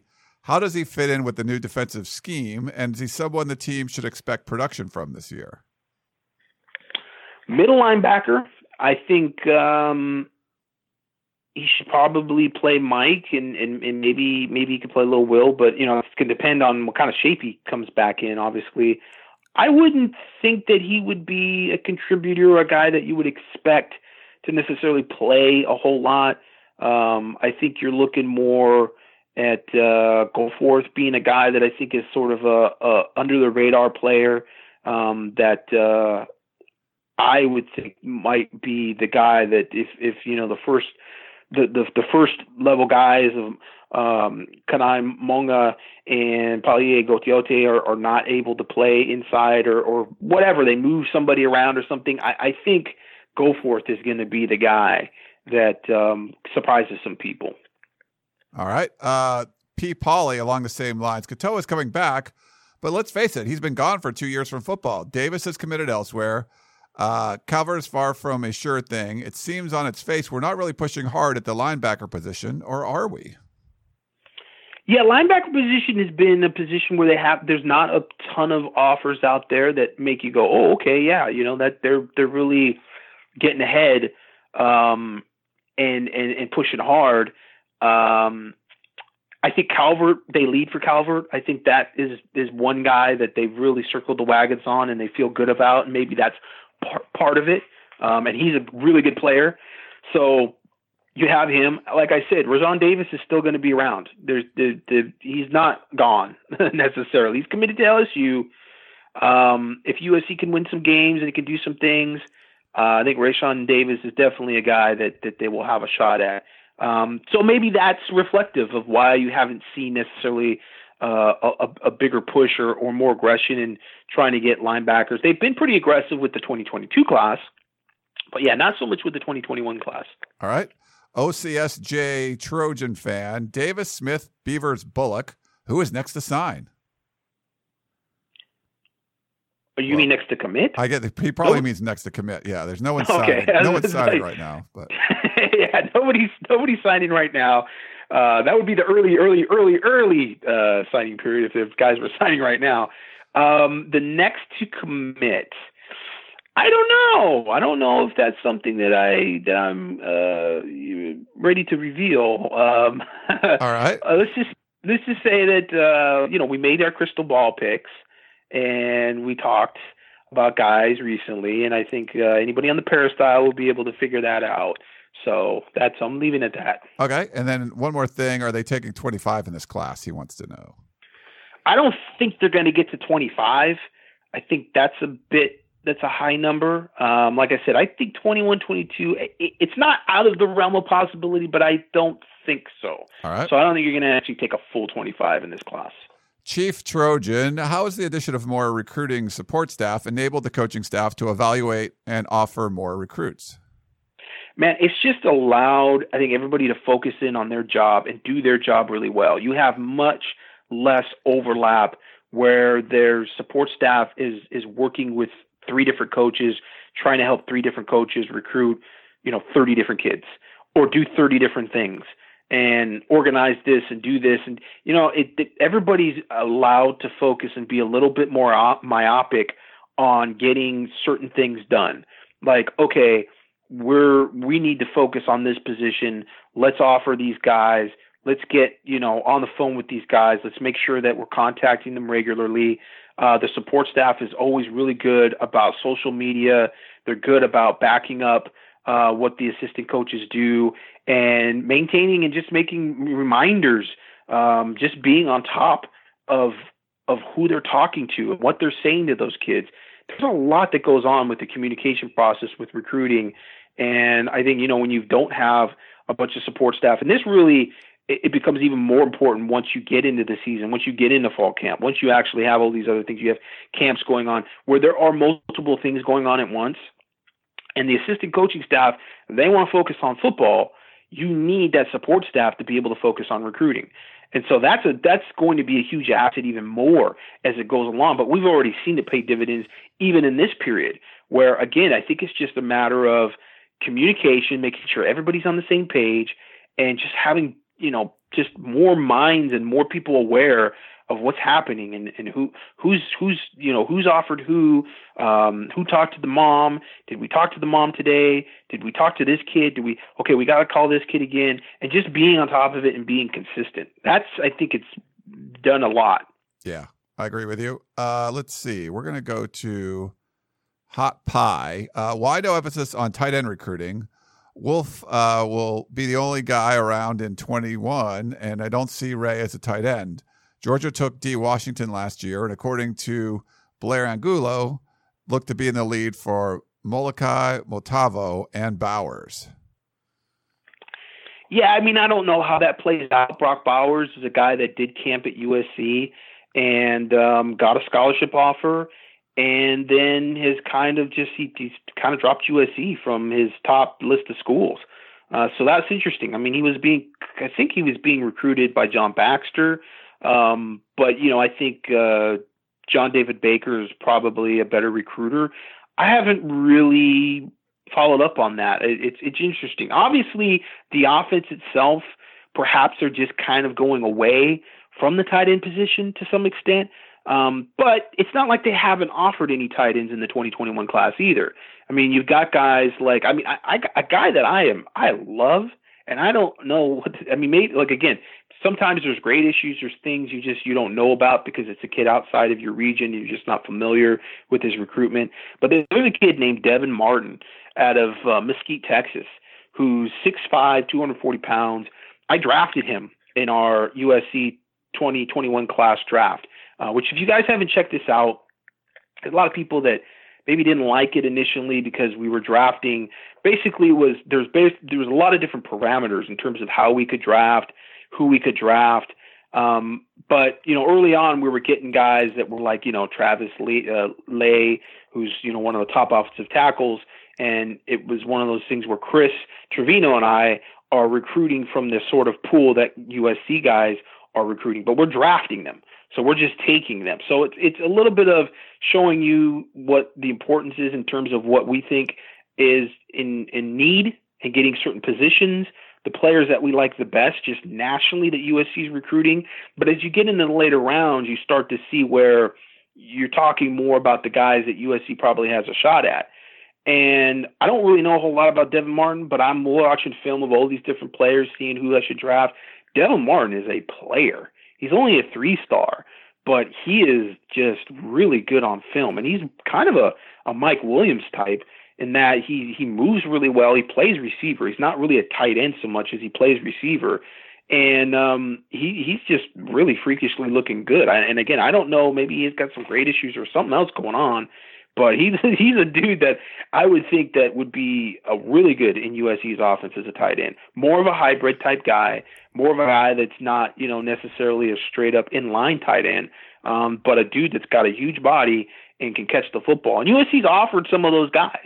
Elijah Arroyo is another guy that they've offered. They've offered a few of those guys. They've offered some standard inline tight ends as well. So it's not like they're completely getting away from the idea of using a tight end. Um, but how important is it? You know, when they start talking about, well, you know, Drake London was kind of our tight end uh, last year. You know, he was our receiving tight end, which you know doesn't make sense to me because Drake London isn't a tight end. He never played tight end. Just because he's a bigger receiver doesn't mean he's a tight end. Um, but that's sort of been their their philosophy, and that's kind of what they've recruited with some of the bigger receivers. So I see a guy like Devin Martin, I say that's a perfect fit for that. So yeah, I mean, have they de-emphasized? They've offered guys in this class, so it's not like they've completely got away from it.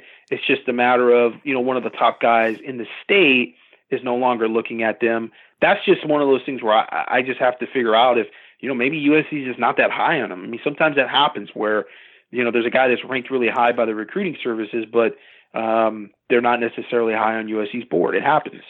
Uh, this one, I got a bone to pick with Beat ND. You can't ask questions and give Gerard these long answers, and this is going to be one. USC needs DBs. A need that could become uh, especially acute in the 2021 season. Of the ones that you feel USC has a quote real chance with, who would be your top four or five? You can't ask him for top four or five. Come on, you're going to get 10 out of him. it's going to take an hour. You know this beat ND1. Come on. Oh, I'm just kidding. But go, what do you think, Gerard? That's a tough question. Um, I mean, if I have my, I can just pick whoever. I mean, I tell you one guy, Nyland Green is going to be like at the top of the list. Um, I don't know that that's a guy that USC has a really good shot at though. But that's a kid that again, I won't go back to that 2021 draft that we had, and I was I probably reached on him. But man, you got a guy that's like 6'2", almost 6'3", 185 pounds, and you watch him on film, man, that kid is good. He's got a little Jalen Ramsey in him. Um, he was under the radar too when USC offered him. He was only a three star, and that didn't last long because the new rankings came out and he bolted like up to being like I think like the fourth rate corner in the nation or something like that. So, uh, yeah, the the the rankings guys saw what I saw. Um, but in terms of guys that USC has a good shot at, they're going to have a good shot at Calen Bullock, and I really like Calen Bullock. I think he's a, a, a top player, and I, I think he's definitely a safety. I think some of the guys at USC is recruiting that they have good a shot at that are safeties are actually rated as athletes. Um, I don't really know why Calen Bullock is rated as an athlete. He seems like he's a, a safety for sure. Um, I like Jalen Smith a lot. They have a great shot at Jalen Smith. I think Jalen Smith probably plays nickel corner. Um, he could potentially play single high safety, but that's a guy that I really like. That's uh, I think a guy that USC has a really good shot at.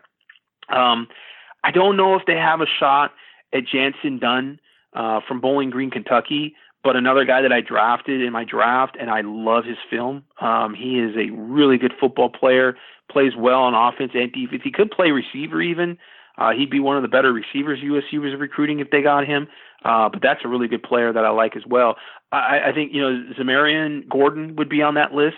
I think you know he's he's certainly a guy that USC got committed. And I think you know with with what's available at the safety position, um, I'm a fan of his. I think you could definitely take him.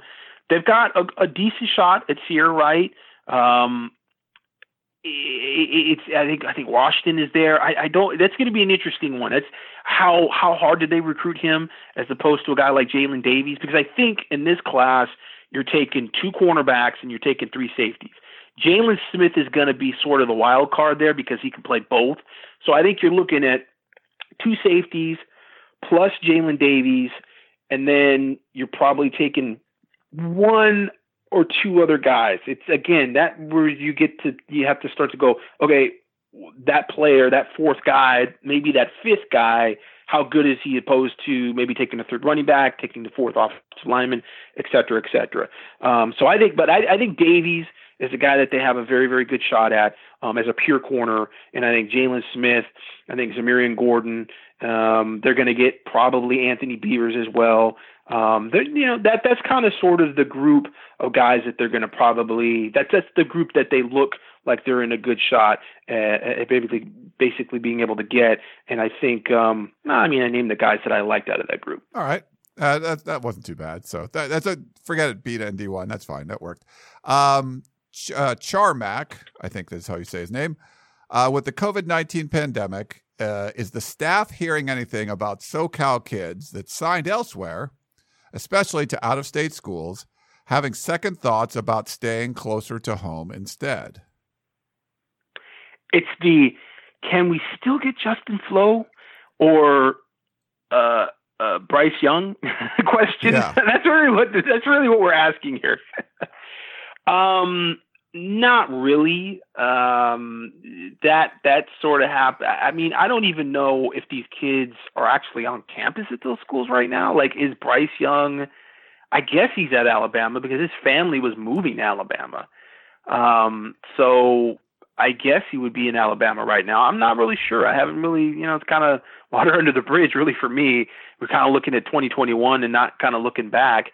Uh, those are one of those things that you just sort of hear out of nowhere. All of a sudden, hey, you know, I hear Bru McCoy is, is looking to leave Texas, and you're like, are you kidding me? Is that serious? Are you trolling me? Um, so we haven't heard that yet about you know any of those players. Um, obviously, there would be potential there. I mean, you you you hope that this doesn't augment things uh, that way. You know, somebody's family gets sick or something, and they have to come back home, and it it changes, you know, where they're going to go to school. Um, so no, I, I haven't heard anything about that. No. All right. Um, best Lakers fan had a question about the DB class and stuff. So I think you already went over that.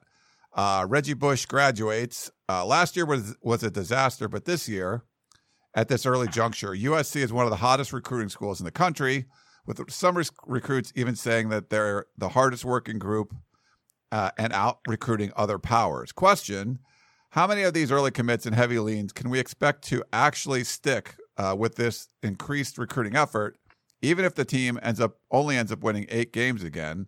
And would a top recruiting class this year make up for all of for the misses from last year on the kids like Justin Flowe and Bryce Young? No, and no. yeah. They they have to win games. They have to win some football games. They can't just go out there and be mediocre again and and, and get spanked by Oregon and get spanked by Notre Dame and show that they have no business being in the same stadium as Alabama. You can't do that. Uh, you're not going to get a good recruiting class doing that. And then you know obviously Clay Helton will be on the chopping block again, uh, and and they'll be you know uh, it's, it'll be complete open ended as to what they're going to be able to do from a recruiting standpoint. I, I will say that they will do better than last year. Um, I don't think they can match how bad they were last year. I don't think they could try to be as bad as they were last year. They will be better, even if Clay Helton is fired, even if there's you know that that sort of open ended uh, question mark as to who the head coach is going to be is reopened. Um, I think you have guys on the staff that are going to be good recruiters and they're going to be able to recruit well with the overlap. Um, seeing that USC makes a, a, a popular decision, and if they would replace Clay Helton, um, that hire would be somebody that could recruit also and would be good. Um, but I mean, I, I think that's where so I kind of talked about with Donte Williams specifically. I mean, if, if that was a scenario and that's how it played out, uh, he would be the Ed Orgeron of that staff. You know, they, I think some of these guys, I think they've got a good assistant staff. I, I don't see, you know, a head coach coming in and just cleaning house. That ain't going to happen. There's some good recruiters on this staff, and there's some good coaches on this staff. Sure, there would be, you know, potential changes, but um, I think that there would be guys that they would definitely want to keep. And I think Donte Williams would probably be number one. You're talking about a great local recruiter, a guy that's got great local contacts, um, but a guy that's also been able to develop, and he's able he's been able to get some guys from out of state as well. Um, and so you need to have those type of dudes um, in your office. And as a new coach, I mean, you're very dependent on that, especially if you're talking about like an NFL guy or somebody that comes in that hasn't been recruiting for the past couple years and doesn't have sort of a built-in relationship with the class and can just bring in his own guys. So, um, yeah, to answer the question though, no, they got to win games. And uh, who the guys are, are are probably most likely to stick? I mean, I think Xamarion Gordon is is one of those guys. He's a pretty quiet kid. Um, he's not one that that really is, is all about the recruiting process. Um, I think Mason Murphy would be pretty solid. Uh, I, I don't know about Garcia. Uh, Ote, maybe, you know, because he's got his brother at USC, and I think he really likes USC. But I think that there would definitely be some official visits and some questions about him if USC, you know, had a bad year. Um, so yeah, I mean, it, it's it's really not even worth getting into. The, again, we're back into where we were last year when it comes to that question in terms of you know how's recruiting going to follow how the team plays, and it's it's really hard to project you know how that sort of plays out. All right, uh, let's see. We had 34 jump cut. What would the quote ideal wide receiver class look like for 2021? And who would GM favor and why? How many do we need? Well, I think they could take three because of the numbers that they have available in the class and because of the offense. Um, I mean, you put Troy Franklin in there. You know that would obviously be a five star guy. He's got some size. Um, you're going to lose uh, Michael Pittman uh, this year, and then you're going to lose Tyler Vaughns. Um, the size thing you have on the roster a little bit. I mean, you do have some bigger guys like Kyle Ford and Bru McCoy, but I think that uh, um, he's the really only guy in this class that's like a six three type receiver uh, that that could really, I think, play that split end position sort of like Pittman did. And so that that's more. I think that's kind of one of the, their biggest targets. And like I said, I think they're top three, top two for Troy Franklin right now. And I think if they're able to play this season, and you're able to let Kedon Slovis, if he develops and continues to get better, and you just have those games where the receivers are just going insane, I think it's really going to help them, especially if Oregon is supposedly his leader. That offense that they run is just not receiver friendly like USC's is. So I think USC uh, would be a good position for him, and I think that would be a guy that you take. Um, I I mean, ideally, uh, you know, I mean, Quaydarius Davis is a very good player too, very explosive player, six foot six one, 190 pounds, a good player. I think you could take him. And USC's got a good shot at him. Guy that I really like in that group is JoJo Earle. Um, he's five nine, 170, but man, he is so dynamic in open space and so fast. And I love those kind of kids. I, I love those kind of receivers in general, but I really love them in the type of offense where you're using space to get guys open. So, I mean, you want to line up Gary Bryant with a guy like JoJo Earle um, I mean, heck yeah, I, I would take that. Uh, one guy that's very intriguing, but I know he has some great issues and he's got to kind of get that sorted out is going to be Xavier Worthy. And he's the kid that runs a 10.55 and he's got a verified 10.55. And if you watch him on film, he's fast and he's a really good looking player. He's not very polished. He's not, he's pretty raw as a receiver, but I mean, you can't teach 10.55. So yeah, throw him in there. I mean, I take, I take Quay, I take Quaydarius uh, Troy Franklin, and I would take uh, Worthy in a heartbeat. Um, JoJo Earle, if I can't get Worthy because he doesn't have the grades. That that's ideal for me. That's not necessarily realistic, but that would be ideal. Who was the Northern California kid that I shot film of at the Elite Eleven? Do you remember what was it? Northern his? California? I think it was Northern California kid. Um, oh man, I forget his name. No, I mean Jalen Smith. You shot. Oh, Jalen Smith. Okay, maybe that was him. Yeah, okay. but he's from Alemany. He's not a North Oh, California okay. kid, and he was very good that day playing receiver. But I think his best position is in the defensive backfield. Okay. Uh, I still got to put that footage up, so I, that's why I thought about that. And I was like, I can't remember his name right now. Uh, we got two more. We'll let you go. Uh, Desert Deserts Corp. Uh, GM. I remember when Mike Jinks came, he had never recruited the types of bigger backs that we have, 215 plus. In my opinion, we still need the Stepp or LenDale White type of back in the stable to run the ball when everyone knows we have to run the ball. Have has there been any changes to the recruiting philosophy with regards to the type of running backs we're going after? I know we kind of talked about this a little bit at the top, but there was a lot of running back questions, so I thought we'd touch on it a little bit more before we ended. Well, first and foremost, I 100% agree. I think you've got to have a guy that's a bigger guy that can get those yards because sometimes the defense knows it's coming, and you're going to be in a one-on-one situation, and that guy's got to break a tackle. And uh, if you've got a guy that's 190 pounds, 180 pounds, there's a good shot that he's not going to be able to do that. So I agree with that.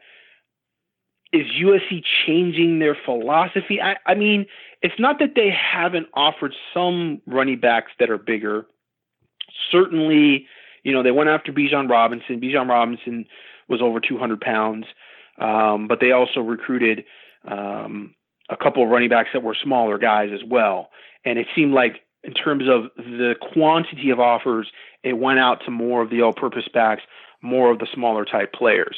So I do think that from a comfort level, you see that Mike Jinks is more comfortable with that, and probably from an evaluation, maybe he's more comfortable with that because he's coached in an offense where that's been used and that's fit. But at USC, you have the possibility of being able to get bigger guys. You know, you have the possibility of getting a 230 pound back that guess what is also a guy that's a four six four five guy. So yeah, I, I mean they've offered some of the top guys. Whether they make that push into okay, we've got Brandon Campbell committed. He's 5'10", 190. Like I said, not a small back, but not necessarily you know Vi Malepeai or Markese Stepp. Let's go and and and pivot and try to get a guy to to to, to play with him that's the Thunder. You know, that's the bigger back. I haven't necessarily seen that. You know, they they're going after Seven McGee still. He's very small. Um, they're going after Brandon Cardwell, a little Byron Cardwell, excuse me. He's a little bit bigger. He's got a bigger frame. Um, he could definitely be 210, 215 pounds in in college, uh, but I wouldn't necessarily. He's he's not necessarily a power back either. So you know, to answer your question, I, I haven't seen this philosophy of hey, we want to go get a bigger back. Where it's been, you know, I remember talking to Kennedy Polamalu when he was at USC the last time, and he he was there was a time and period when right before they went and got Justin Davis, where it was we need to get guys that are over 200 pounds. Like we got a bunch of running backs here that you know some good players, but God, man, when it comes to third and two, we can't move the pile. We don't got a guy that's got any kind of lean. We've got to get bigger. I haven't necessarily gotten that vibe of present day USC in terms of the offense. And that's a different offense, obviously, too. You're not, you know, hiking the ball from under center. It's a totally different thing. It's not a downhill running game. In fact, if there's a lot of criticism about USC US HUD over the years, it's the fact that they don't have a running quarterback and they keep running that zone read look. And it's just hesitation that it's just the, the pin in the ears of the, the defensive ends, and they're just coming right into the offensive backfield because they know that quarterback isn't going to run the ball. And if you've got a diminutive running back, he's dead to rights because he's probably not going to be able to break a bunch of tackles in the offensive backfield. So there's some some some stuff that I still have questions about when it comes to the running game and it comes to their philosophy in terms of personnel. All right, the last one. Well, we got two from Banff ninety five. First one, kind of a math problem. He wants to know what are the odds or probability for this class rating to be based on percentages. So 100% means it's guaranteed to be that, 0% being no chance. So, A, what percentage of this is a top five class?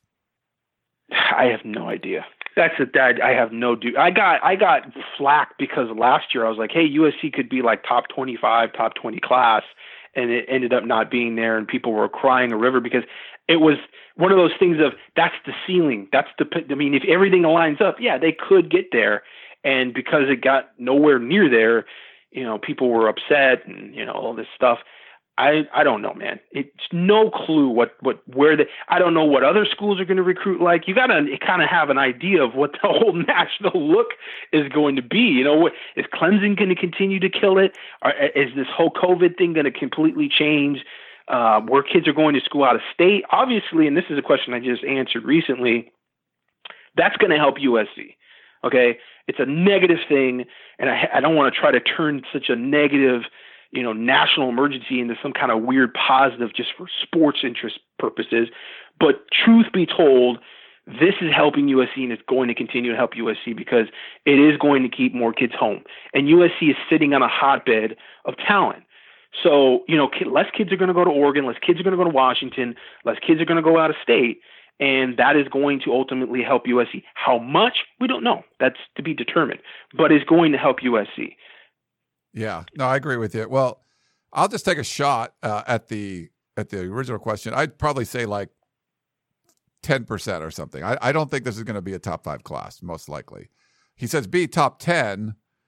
I think that's a lot more likely. I think that's probably like 60% for top 10 and C, top 20, like 95% it's going to be in the top 20. Like there's only been one. I mean, who's going to be the head coach? Who's going to yeah. be the head coach? If they don't have a season, we know it's going to be Clay Helton still. But what, I mean, if they have a season and they only win eight games, I mean, there's a lot of questions. And who do they go after? And and, and is it a dog and pony show like it was last year, where you know they they kind of struck, they had hit Clay, but for whatever reasons, sort of dragged their feet, and even announcing that he was returning. There's a lot of questions, man. I mean, it's just it's impossible. It's it's, yeah. it's like, hey, you know, what's the weather going to be like next fall? You know, right? hey, how's that? How's that? What's the weather going to be like for that Notre Dame game? Ten percent is going to be that that would be easier to probably uh, forecast than what the heck recruiting is going to do in, in, these circumstances. Well, I think you're like his final question. Uh, if the new USC coaches and recruiting staff were a metal band, who would they be? And would that mean last year's staff would be a hair Pantera baby. A hair, they would be Pantera because they would have that that they'd be you know rock star L.A. but they would have that Fort Worth Texas sort of uh, roots and uh, they'd be wild, they'd be energetic, and uh, they would open with domination every show. All right. Well, so he says, well, last year's staff would that mean they would be in a hair ballad band? So they're like winger. So, so last year's staff was like winger or something, or Oh, last year's staff is uh, poison. Shit, I don't know. I don't know. I don't. I mean, honestly, those are but those are pretty successful bands. Like even though I mean oh, everybody so jokes, they did make a lot of money. Like Poison was a pretty successful band. Ratt was a pretty successful band. How about like White um, Lion? Like they had like one hit, but that was it. Like maybe that. What you mean, White Snake? No, White Snake was bigger. White Lion was another one. White Lion. I've never even heard of White Lion. See, I'm not hairband stuff. I'm not. I don't know. I don't. I don't. I don't have a a great uh, a great. Uh, I don't. I don't have a lexicon for all those bands. So I don't. I don't know. I'm. Just, I, am really Lion trying to think song, like something. That, they had the song "Wait, Wait, Wait." You know that. So there was like White Lion, White Snake, and then Great White, I think too, or something. But White Lion had was. I think they were like a one hit wonder or something. But it was like from the late '80s. I don't know. Oingo Oingo Boingo. No, those are they're way know. more successful than that. Like Oingo Boingo was more. I don't know. Yeah, Oingo Boingo was most of those '80s. First of all, I'm, huge I'm in Southern big, California. I'm a huge '80s fan guy. Like I grew up like no no after Michael Jackson. Okay, I was like five, four years old, and I was listening to Michael Jackson. Okay, I went into Duran Duran, and I, and I was a young kid, and I was like listening to Duran Duran. I went to like Duran Duran concert with my dad when I was like ten years old, right? Yeah. So I like '80s music. I'm in it. As crazy as it is, I listen to death metal and technical stuff. I have this weird sort of like I dig Tears for Fears and Duran Duran and Depeche Mode. Like a lot of great '80s bands that I love, but most of those '80s bands were like I mean, Flock of Seagulls. Did they even have a hit outside of that one thing that they did? I can't even remember the they name of the were, song. But I think there were like one or two hits. I think so. Yeah, maybe the Flock of Seagulls, huh? That USC. Could be. They're not a metal band at all. It turns out they're a Flock of Seagulls. Yeah. Uh, yeah, Boingo was like they started in like the early '70s. They went like into the '90s. Like they were they were around a long time, but they had like a bunch of different oh. members and stuff. But they're they're LA band, they're local band. So uh, big like KROQ band and stuff back in the day. Um, but I apologize, Oingo Boingo. That name came to mind, and I thought that was a one-hit '80s band. But no, the only lad. Uh, Dead Man's Party is huge. Like that was mid mid '80s. Like it's Dead Man's Party. Like they had a whole bunch of songs. So uh, that sounds like B52s. Are you sure you're not getting them confused? No, dude. I'm on their Wikipedia page right now just to make sure. I wanted to oh, know. What okay. Yeah. Uh, you but, cheating. But see, White Lion, I remember them, and I know they had that one hit. I've never like, heard that. Wait, but there was like a one hit thing. They were like in a group of there was a whole bunch of like big hair bands, but they just weren't super successful from what I remember. Um, so that could be USC, like the the Rose Bowl year. You got that one successful season. I don't know. But what, what did yeah, you say? Pantera? You Pantera for the I think Pantera I think Pantera would be right. you know, pretty pretty sweet. I don't know if they're that level. I mean to be honest with you, I mean, you're talking about Dimebag Darrell, who's like one of the greatest ever, but you know, I mean, that, I mean, it just kind of goes. It's the Texas kind of flair and roots, but you know, you kind of have the, uh, you know, Cowboys from Hell, and it's kind of over the top. And uh, they came, they sort of had, you know, Pantera kind of came from a little bit of glamish stuff. There was they started out a little more glammy than people remember, but then they transitioned into being more gritty and uh, you know, real heavy on their Texas roots and stuff. But uh, yeah, I'll, throw I'll throw Pantera out there. And not Slayer, not Metallica. I mean, Metallica is like, like free in Alabama would be Metallica if we're doing that. Yeah. All right. Um, let's see. Clemson would be Megadeth. yeah. What a strange thing to dive to completely divulge into at the end of the podcast. It is. It is the end. But good stuff. Uh, we'll try to do more of these. Uh, but thanks, uh, Gerard, for coming on and uh, sharing all your insights. Hopefully, you guys enjoyed it. We well, we went about an hour and forty, so that's pretty good. But all great questions. Those was just like a few hours worth of questions. So, and I apologize to anyone yes, we didn't definitely. get to. Yeah, that, I tried to Yeah. get to you know tr- t- cover every topic, but we did skip a couple. it also sort of gives me some some stuff and then like I go okay so like I need to figure this stuff out for War Room and there's some there are some questions in there. You know I mean I think the Brock Bowers thing uh, and tight ends is a is a legitimate question you know as to you know kind of trying to find out more about that and and what happened with Brock Bowers and is that a guy that USC really recruited hard? And yeah so it kind of gives me some some focus into like what people want to know you know what are, what are they questioning? a lot of questions about quarterback position and sort of where's USC going at this point you know, now that uh, Sawyer Robertson is, is committed to Penn State, or excuse me, uh, Mississippi State, and uh, you know they go. I think again, sort of the the the the answer is in the lack of offers that they've given. They haven't necessarily gone out with a bunch of offers. I think there's not a lot going on right now. It's kind of the answer, but um, yeah, this always is something that's interesting just to see what people want to know. All right. Well, that's good stuff. Gerard Martinez. Follow him on Twitter at GMartLive. Follow me at Inside Troy. Uh, thanks again, Gerard, for coming on. Thank you for having me. All right. Hope you guys all enjoyed that. Some uh, USC recruiting, even though it's the you know the quarantine, the pandemic shit going on. Boom, we get you all this recruiting information. USC's recruiting at a high level. Gerard is all over it. Uh, thanks again for tuning in. Please be safe. Wash your hands. Stay at home if you possibly can. Keep listening to our show, and we will talk to you next time.